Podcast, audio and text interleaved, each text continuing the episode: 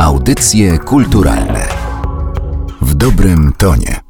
W audycjach kulturalnych przenosimy się dzisiaj mentalnie na wschód naszego kraju i wydaje mi się, że w latach 90., które są okresem bardzo specyficznym, jeżeli chodzi o polską kulturę, to właśnie im dalej na wschód, na te rubieże Polski, tym ciekawsze rzeczy działy się kulturalnie. Jest nawet taka teoria, że kultura jest jak obważanek i szczególnie tego okresu to się tyczy, czyli w centrum dzieje się niezbyt wiele, a w zasadzie nawet nic, jeżeli tak do tego obważanka podejdziemy na poważnie, a na jego brzegach właśnie sporo kultury kulturalnych e, inicjatyw. E, jedną z nich jest e, środowisko skupione wokół tak zwanego Hollywood Białystok. To jest też tytuł filmu, którego reżyserem jest Michał Krot, który jest moim dzisiejszym gościem. Dzień dobry. Dzień dobry, witam serdecznie. I właśnie o tym obważanku i o tym, co działo się w Białymstoku w latach 90. filmowo będziemy rozmawiać, ale najpierw ja od razu przepraszam, ale muszę cię o to zapytać. Nie wyglądasz jak człowiek, który pamięta z lat 90. bardzo dużo. To znaczy nie wiem ile masz lat, ale chyba w tym czasie, kiedy powstawały te wszystkie filmy, to niekoniecznie jeszcze e, mogłeś się w pracy nad nimi zaangażować. Więc e, czy to płynie jakoś we krwi białostoczan, bo może wszyscy przekazujecie sobie między sobą te historie z lat 90. E, o tych amatorskich filmach, być może one są tam jakąś taką historią dobrze znaną, jak to wygląda, jeżeli chodzi o Białystok i właśnie twoje spotkanie z tymi niezależnymi filmami. Urodzony w 91 roku Michał Krot tutaj nie miał przyjemności brać udziału we wspomnianych filmach. Dowiedziałem się o nich późno, bo jakieś 2-3 lata temu, więc to było już 15 lat po tym, jak one w ogóle były kręcone, czy były robione, czy nawet 20 lat po tym, jak były robione. Więc ta nisza filmowa białostocka istniała obok mnie. Ja sobie dorastałem, filmy robiły się same i ja się do nich dowiedziałem dość późno. Byłem bardzo zafascynowany tym, co się właściwie tam wydarzyło, bo te rzeczy, jak mam nadzieję przekonałaś się w filmie, były widowiskowe, gigantyczne i ogromne i to wręcz jest dziwne, że o nich się tak często nie mówi. Jeżeli chodzi o bohaterów e, twojego dokumentu Hollywood e, Białystok, e, to myślę, że powinniśmy zacząć od Piotra Krzywca, który jest takim duchem, wokół którego całe to środowisko się kręciło i którego historia to jest oddzielna, niesamowita sprawa, bo sposób, w jaki on zaczął kręcić filmy, wart jest opowiedzenia. Otóż młody Piotr Krzywiec ze swoim wujkiem nagrywali teledyski parodiujące grupę YouTube, wzięli udział w konkursie MTV na teledysk grupy YouTube właśnie. Ten konkurs wygrali, e, polecieli na koncert e, zespołu, spotkali się z członkami zespołu, mieli okazję z nimi porozmawiać. Całe szczęście Piotr Krzywiec dobrze mówił e, po angielsku, więc tutaj kontakt się pojawił. Okulary otrzymał od Bono, które są takim artefaktem białostockim, a za pieniądze z nagrody tego konkursu, i to jest bardzo urocza sprawa, postanowił się zająć realizacją największych na świecie amatorskich filmów akcji. I jak postanowił, tak zrobił. Tak jest. Pierwszym jego filmem była Krwawa rozgrywka z 94 roku. Żeby tak pokrótce opowiedzieć o fabule tego filmu, jest rok 45. Właśnie kończy się II wojna światowa, a raczej nie kończy się, bo właśnie przylatują na ziemię białostocką kosmici w poszukiwaniu nasienia białostockich rolników i Hitler widząc, że jakaś niesamowita kosmiczna technologia przylatuje na ziemię, musi położyć na niej swoje dłonie i idzie na spotkanie z kosmitami, toczy zażartą walkę z tymi kosmitami o ich technologię, dzięki której będzie mu oczywiście łatwiej zapanować nad światem. 94 rok, Hitler Hitlera gra Piotr Krzywiec. Tak mniej więcej wygląda fabuła tego filmu. Także widzimy, że to jest to kino klasy B i również w amatorskich warunkach wykonywane. Przekłada się to wszystko na bardzo unikalną pocztówkę z lat 90 w latach 90. pojawiła się kamera VHS i robienie filmów stało się po prostu prostsze. Nie trzeba było kupować taśmy, która była, jak się okazuje, dość drogim wynalazkiem. I na tej kamerze VHS można było uwieczniać różne głupoty. Tak jak na początku były teledyski YouTube w wykonaniu Krzywca, dzięki którym pojechał i spotkał się z zespołem w Rzymie, a później kino właśnie takie widowiskowe na maksa.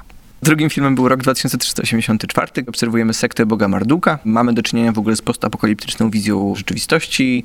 Coś stało się na świecie, pojawiła się sekta Boga Marduka. Jest to generalnie parodia Mad Maxa właśnie. Chociaż te sceny czasami wydaje mi się, że przewyższają oryginał i ta białostocka przyroda, e, po której poruszają się polskie samochody, e, bardzo dobrze oddaje cały klimat. Tak, łąki pola. Ja w ogóle byłem zafascynowany kostiumami i produkcyjnie ten film mi się najbardziej podoba z filmów Krzywca. To znaczy czuć było, że kostiumy czy charakteryzacja danych bohaterów faktycznie oddają pewną jakąś ich osobowość. Domyślam się, że za każdą z tych postaci kryje się jakaś historia, którą krzywiec mógł opisać w jakimś grubym zeszycie. I to wydostaje się z ekranu, więc tutaj wielkie szapoba dla krzywca. Chociaż najfajniejszym filmem, zdecydowanie jego najlepiej zrealizowanym reżysersko, montażowo, była Czerwona Rewolucja z 97 roku. Czerwona Rewolucja opowiada o tym, jak to Engels Komuchowicz postanawia dojść do władzy prezydenta Białegostoku. Jak powiedział Wiesław Kot, jest to Eastern, czyli to jest western osadzony na wschodzie.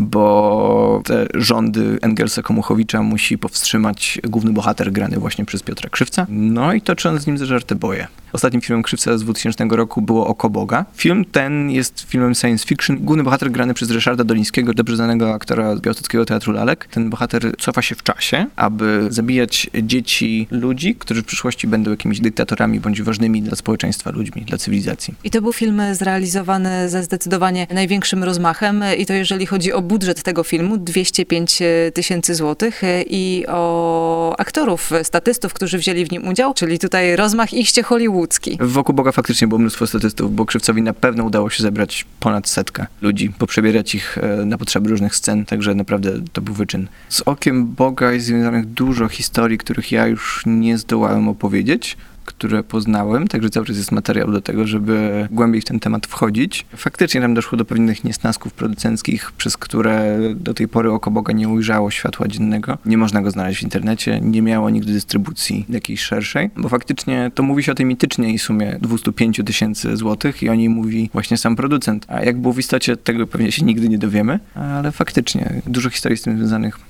na pewno w kinie amatorskim nie dało się wytworzyć takiego reżimu filmowego, to znaczy nie wszyscy wiedzą o tym, że robimy film w sensie profesjonalnym. Wszyscy się cieszą, że robimy film i to fajnie, ale profesjonalne podejście polega na tym, że nie traktuje się tego jako zabawę, tylko jako pracę, tylko jako coś poważnego, więc na pewno Hollywood Białystok nigdy nie weszło w ten poważny ton, co mam nadzieję widać w moim filmie. No chyba reżyserzy tylko pilnowali, żeby tutaj w miarę cokolwiek się poważnego wydarzyło i operator, który łączy tych różnych reżyserów ze środowiska filmowego i właśnie operator operatorem wielu filmów był Cezariusz e, Andrzejczuk, człowiek, który okazuje się, e, nie wiedząc e, wcale o tym, zaczął kręcić filmy w stylu Larsa von Trier'a. Tak jest. Jednym z odkryć, na które się przez przypadek natknąłem podczas produkcji filmu jest właśnie postać Czarka Andrzejczuka, Cezariusza Andrzejczuka. O Cezariuszu moi bohaterowie mówią, że jest geniuszem i poznałem Czarka i faktycznie jest to osoba o ponadprzeciętnej inteligencji, osoba z wizją i z własną opinią na bardzo wiele tematów. I jednym z właśnie takich skutków ubocznych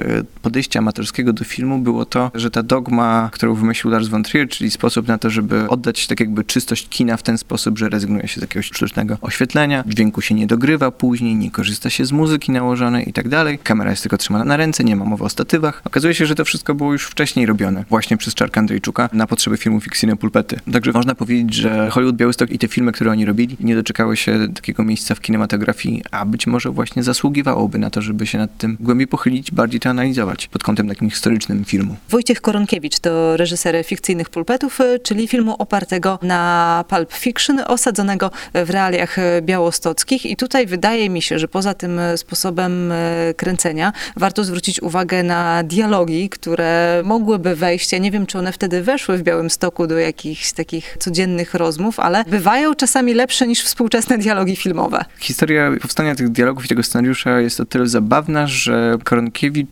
chodził do kina, żeby oglądać Pulp Fiction, Tarantino, spisywał dialogi do zeszytu, po czym przed kręceniem scen dawał to aktorom do przeczytania. Aktorzy, jak już powiedzieliśmy, nie byli profesjonalistami, więc nie uczyli się tych dialogów, tylko zapamiętywali te najważniejsze punkty i potem improwizowali dookoła tego, co Koronkiewicz spisał z filmu. I z tego wychodziły sceny dość zabawne, jak na przykład ta scena w windzie. Moja ulubiona scena to jest e, scena przywoływania żony szefa. Pani Miro. Tak, tak jest. I nie tylko. Tak.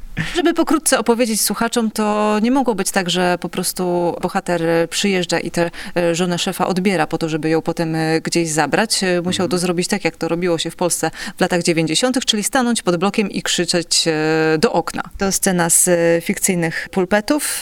Jeszcze jeden reżyser, o którym warto wspomnieć, Koba Slaksa, który także aktorsko udzielał się w filmach osób, o których już mówiliśmy. Ale jeżeli chodzi o Kobasa, to on ze swoimi filmami poszedł trochę dalej, bo do tej pory pojawiały się w Białym Stoku tak zwane kserówki, czyli kopie filmów e, zachodnich, osadzone e, w realiach białostockich. Kobas Laksa poszedł w stronę kina bardziej autorskiego, co przyniosło mu zresztą e, nagrody na festiwalach. Tak, Sceny z użycia, czyli film, który powstał po pulpetach, rok czy dwa lata po pulpetach, to już film, o którym Wiesław Kot, krytyk filmowy, mówi, że ten film z pewnością by się obronił na ekranie w każdym kinie. Jest to kino co prawda amatorskie, ale widać, że coś wyraża, o czym czymś opowiada. Jest to kino takie, powiedzielibyśmy o tym kinie art house w pewnym rodzaju. Kopastaksa poza tym, że zrobił film, po którym mógł się czuć spełniony w latach 90., to z kinem eksperymentuje dalej i w tym roku, niespełna dwa tygodnie temu, byłem nawet na premierze filmu Kobasa Okno z widokiem na ścianę, który zrobił jako trzydziestkę w studiu Munka.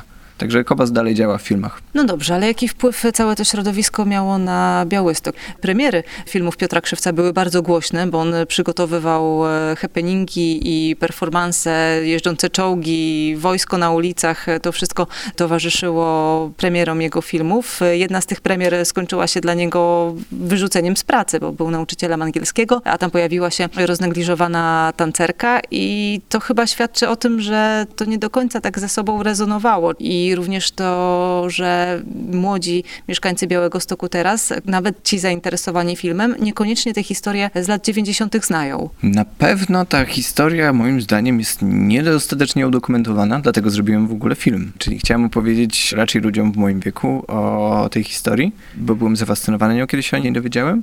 A Białystok, e, czy się zgadzał na różne właśnie fanaberie krzywca? Jak widać, nie do końca. To znaczy, nie można było robić striptizu w kinie w Białostockim Ośrodku Kultury, w instytucji jednak kultury państwowej. Chociaż nie ryzykowałbym takiego stwierdzenia, że Białystok nie był otwarty na to.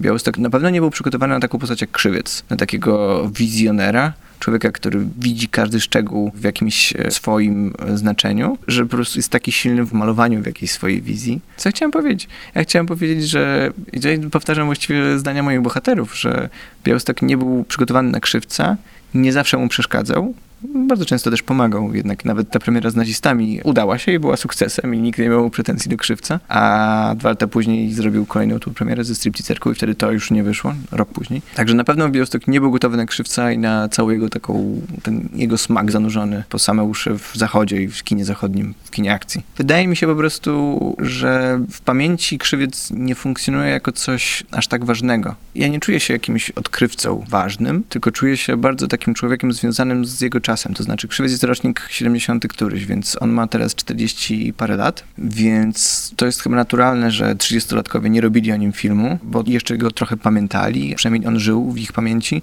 W mojej pamięci nie żył, bo jestem 20-latkiem. Ci, którzy mieli krzywca i którzy działali obok krzywca, nie czuli się w potrzebie, żeby zrobić film o krzywcu, bądź opowiadać o krzywcu non-stop ci następni 30-latkowie też jeszcze ten krzywiec był dość świeży w pamięci, więc trzeba było wymienić pokolenie. Ja jestem odpowiednikiem, mógłbym być synem krzywca, jestem teraz dorosły i przyszła na mnie kolej, żeby odkryć historię pokolenia wcześniej. I teraz... To teoria jakaś historyczna taka. Na prywatkach w Białym Stoku będziecie się spotykać i oglądać filmy z lat 90. Taką mam właśnie nadzieję.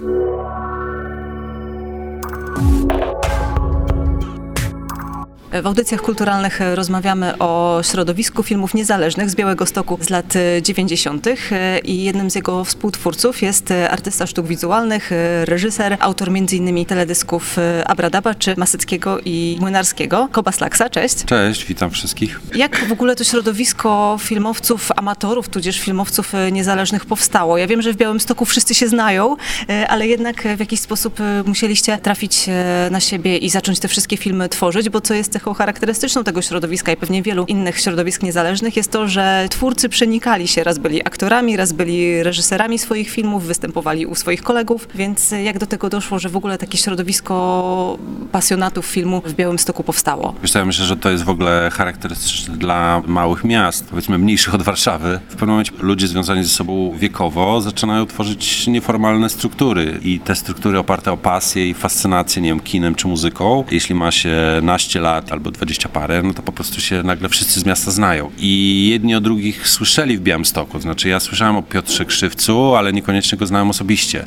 Natomiast Cezariusz Andrejczuk, który był operatorem Piotra Krzywca, poznałem go przy filmie Fikcyjne Pulpety Wojtka Kornkiewicza, z którym robiliśmy jakieś takie artystyczne, dziwne sytuacje. I na planie filmu Fikcyjne Pulpety zapytałem Cezariusza, czy byłby zainteresowany współpracą jakąś. Nie miałem wtedy pojęcia ani o filmie, ani o pisaniu scenariusza. Wiedziałem tylko, że chcę zrobić zrobić film i dzięki temu, że Cezariusz się zgodził, to powstał e, film Sceny z użycia, ten mój film. Także to wszystko wynikało z jakiejś takiej, jak domino trochę działało. Jak ktoś zrobił film, no to ktoś inny podczas projekcji poznawał się, widział. Wydawało mi się to wszystko bardzo naturalne i oczywiste. No teraz widzę, że jest jakaś siła e, była jednak w tym i jakaś niezwykłość, ale wtedy wszyscy myśleliśmy, że każdy w Polsce robi film. Zresztą chyba tak było. Te lata 90. były wyjątkowe, bo było i Sky Piastowskie z Zielonej Góry chyba, już y, z Huty chyba myślał o kinie w Krakowie. Skurcz. No tak, grupa Skurcz, a grupa Skurcz to Warszawa akurat. Bodo Cox, Wrocław, bracia Matwejczykowie, więc to chyba był w ogóle taki pokoleniowy boom spowodowany tym, że bardzo staniały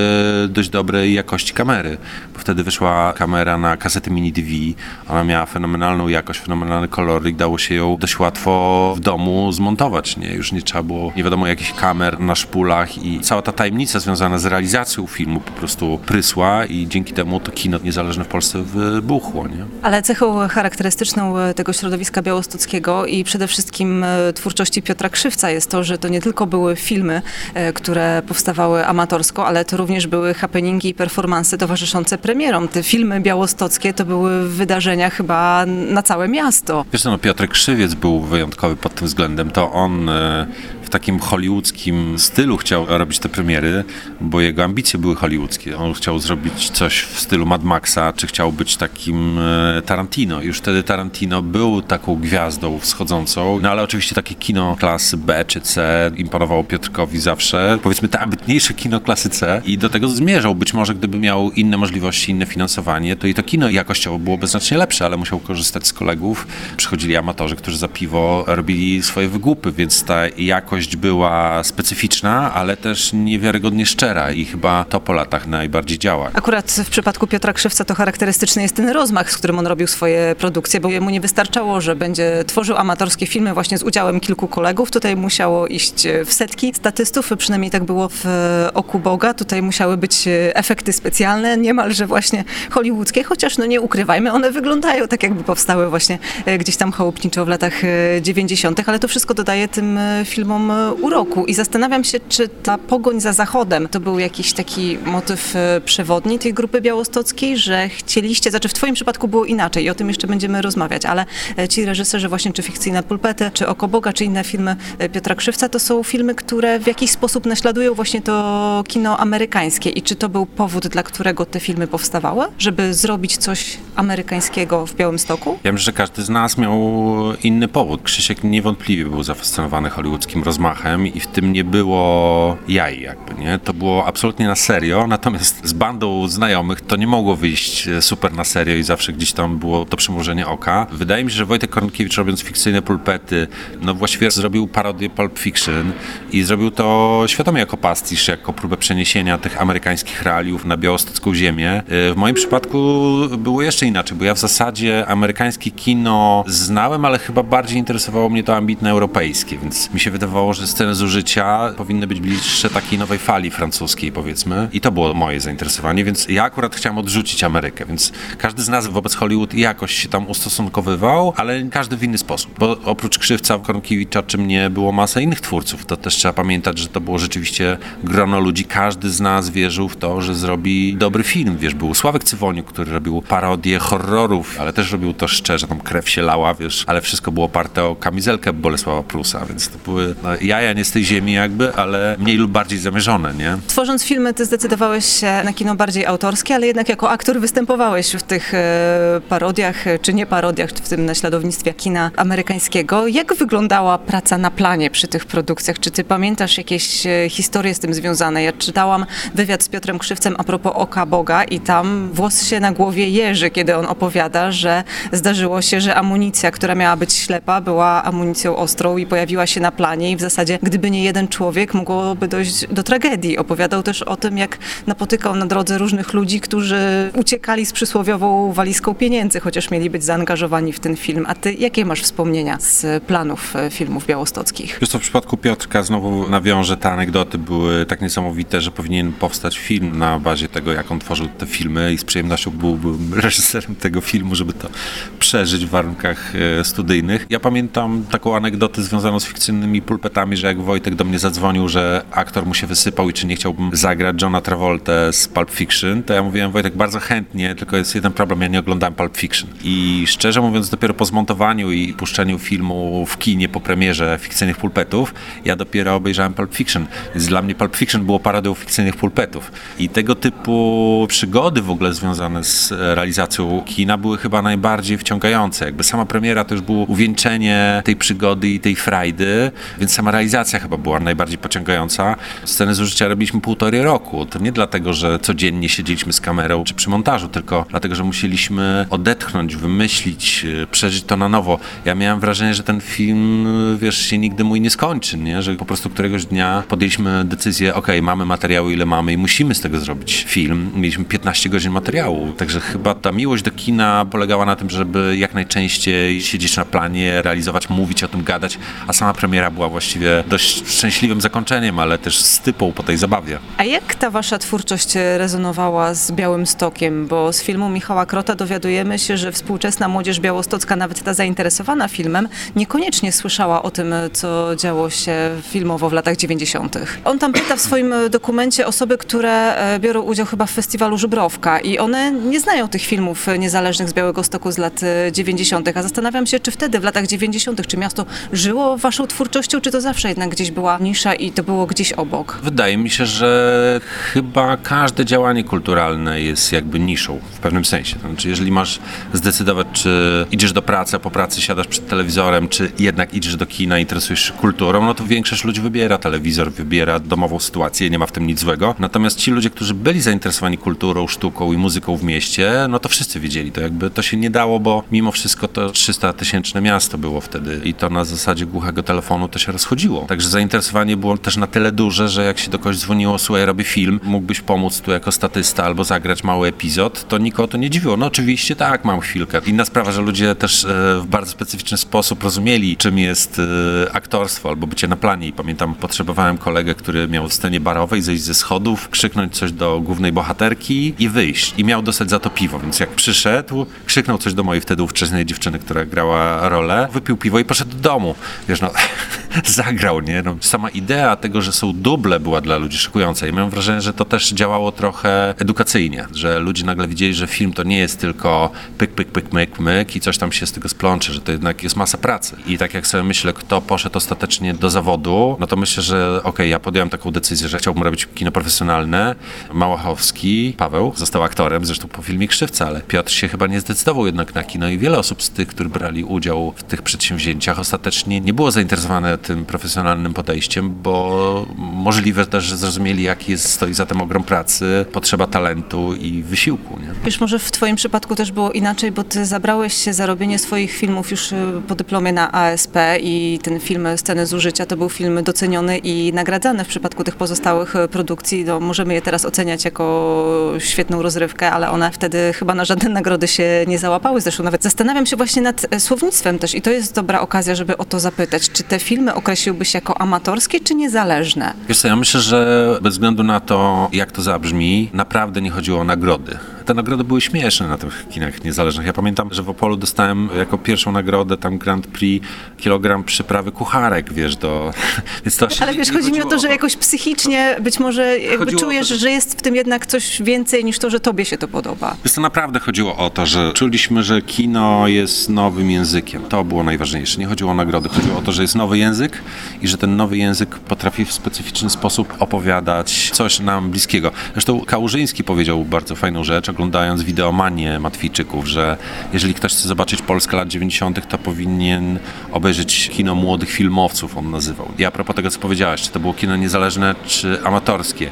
Ja mam wrażenie, że to było kino niezawodowe na pewno, ale mówienie amatorskie Chyba tak, no ono było w jakimś sensie amatorskie, no ale nie w sensie pejoratywnym, tylko w sensie właśnie tej pasji, która wiesz, no jakby w amatorach ta pasja często jest większa niż w profesjonalistach, więc ja bym powiedział, że to było kino pasjonatów. Zresztą powstała bardzo fajna publikacja na ten temat y, Piotra Mareckiego o kinie niezależnym z tamtych lat, więc wszystko to, co ciężko powiedzieć nawet teraz w mikrofonie, no to Piotr przez lata zbierał informacje o wszystkich takich niezależnych postaciach kina niezależnego w Polsce i zabrało mu to sporo czasu i nie znalazł chyba takiego wspólnego mianownika dla tych działań. Także ja myślę, że najważniejsza była chyba ta pasja i poczucie pokoleniowego języka. Twórcy filmów niezależnych e, z całej Polski interesowali się tym, e, co dzieje się w tym temacie w innych miastach? Czy te filmy były dystrybuowane między wami? To były specyficzne czasy, nie było internetu. Jedyną możliwością oglądania filmów wtedy był VHS, przegrywanie filmów też niekoniecznie legalnie, więc jeżeli coś się oglądało w filmach, to na pewno na VHS-a,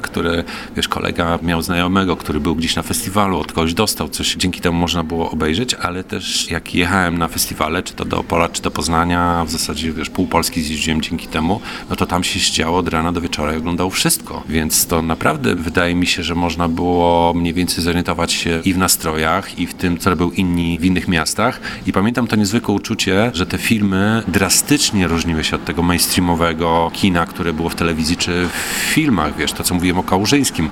Kałużyński był bardzo częstym gościem na tych festiwalach, żeby zobaczyć jak wygląda Polska okiem młodego widza i to było absolutnie nie do przecenienia. No i w ten sposób mniej więcej się wszyscy sobie dowiadywaliśmy. Ja widziałem wszystkie filmy Matwijczyków czy Bodo Coxa na festiwalu w Poznaniu na przykład, nie?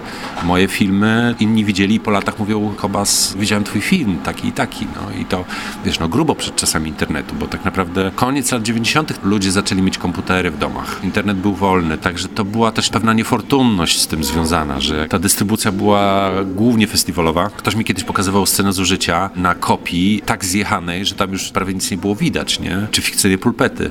Później pamiętam, że Lampa i Skraboża wydawała chyba część kina niezależnego, między innymi fikcyjne pulpety wydali w postaci CD, który stał się takim kultowym filmem dzięki temu i trafił też do tych osób, które interesowały się kulturą i sztuką. No i tu coś nastąpiło, niewątpliwie, że jak już zajęli się tym ludzie od kultury, już takiej w sensie zawodowym, to wiele z tych osób zaczęło poważniej myśleć o zawodowym wejściu w film, między innymi Bodo Cox, który poszedł jednak do szkoły filmowej, zrobił swój debiut fabularny, tylko warto pamiętać, że nie byłoby Bodo Coxa takiego, jakiego znamy dzisiaj, gdyby nie zrobił tych kilkadziesiąt filmów w nurcie kina niezależnym, nie? A w tobie też coś zostało z tych czasów pracy nad filmami w latach 90.? Bardzo dużo, wiesz, bardzo dużo. Przede wszystkim pamięć tych wszystkich e, przygód e, podczas realizacji i ta niewiarygodna lekkość, z którą to można było robić, bo jeżeli mieliśmy jedną kamerę i wkręcaliśmy, wykręcaliśmy żarówki w mieszkaniu z 60, wkręcaliśmy dwusetki, żeby było jaśniej, to wolność, która temu towarzyszyła, twórcza, możliwość e, zrobienia dowolnego materiału, wykorzystania amatorów do współpracy, była tak inspirująca, że ja właściwie dzisiaj po tych doświadczeniach takich bardziej zawodowych i profesjonalnych tęsknię za tą formułą z tamtych lat i mam nadzieję, że następny film, który zrobię, zrobię w tej formule z lat 90. No ale takie dzikie lata jak te 90. w Polsce to chyba już się nie powtórzą. One są cały czas, wiesz, tylko one są w tej chwili w YouTubie. Myślę o YouTuberach i myślę o teledyskach. Jeżeli chcesz zostać profesjonalistą, to wiele osób ładuje się w klipy, w teledyski, a jeżeli chcesz po prostu zrobić jakiś tam filmik, coś tam nagrać, zobaczyć swoją gębę na ekranie, to zostajesz blogerem, nie? Wideoblogerem, także... Tylko, ja... że wiesz, co mi się wydaje, że youtuberzy też zaczynają się bardzo profesjonalizować i jakby już bardziej im zależy na tym takim jakimś pro wyglądzie tego, co robią, niż na tej e, samej pasji i tego, co, co może zrobić człowiek początkujący. Wiesz to, to już jakby realizacyjnie to o czym innym trochę mowa, nie? Ja myślę o tej pasji. Ja widzę w youtuberach tą samą pasję, którą widziałem wtedy w latach 90., więc jest taka nadzieja, że to w jakimś sensie, w sensie emocjonalnym nigdy nie zgaśnie, że zawsze będą młodzi ludzie, którzy znajdą sobie odpowiednie medium i będą tą pasję próbowali wyrażać w specyficzny dla siebie sposób. Tak jak mówiłem, znajdą swój język wizualny i będą uważali, że on jest najbardziej właściwy. My byliśmy przekonani, że najbardziej właściwy był ten nasz na VHS-ach. Materiał przygotowała Magdalena Miszewska. Audycje kulturalne w dobrym tonie.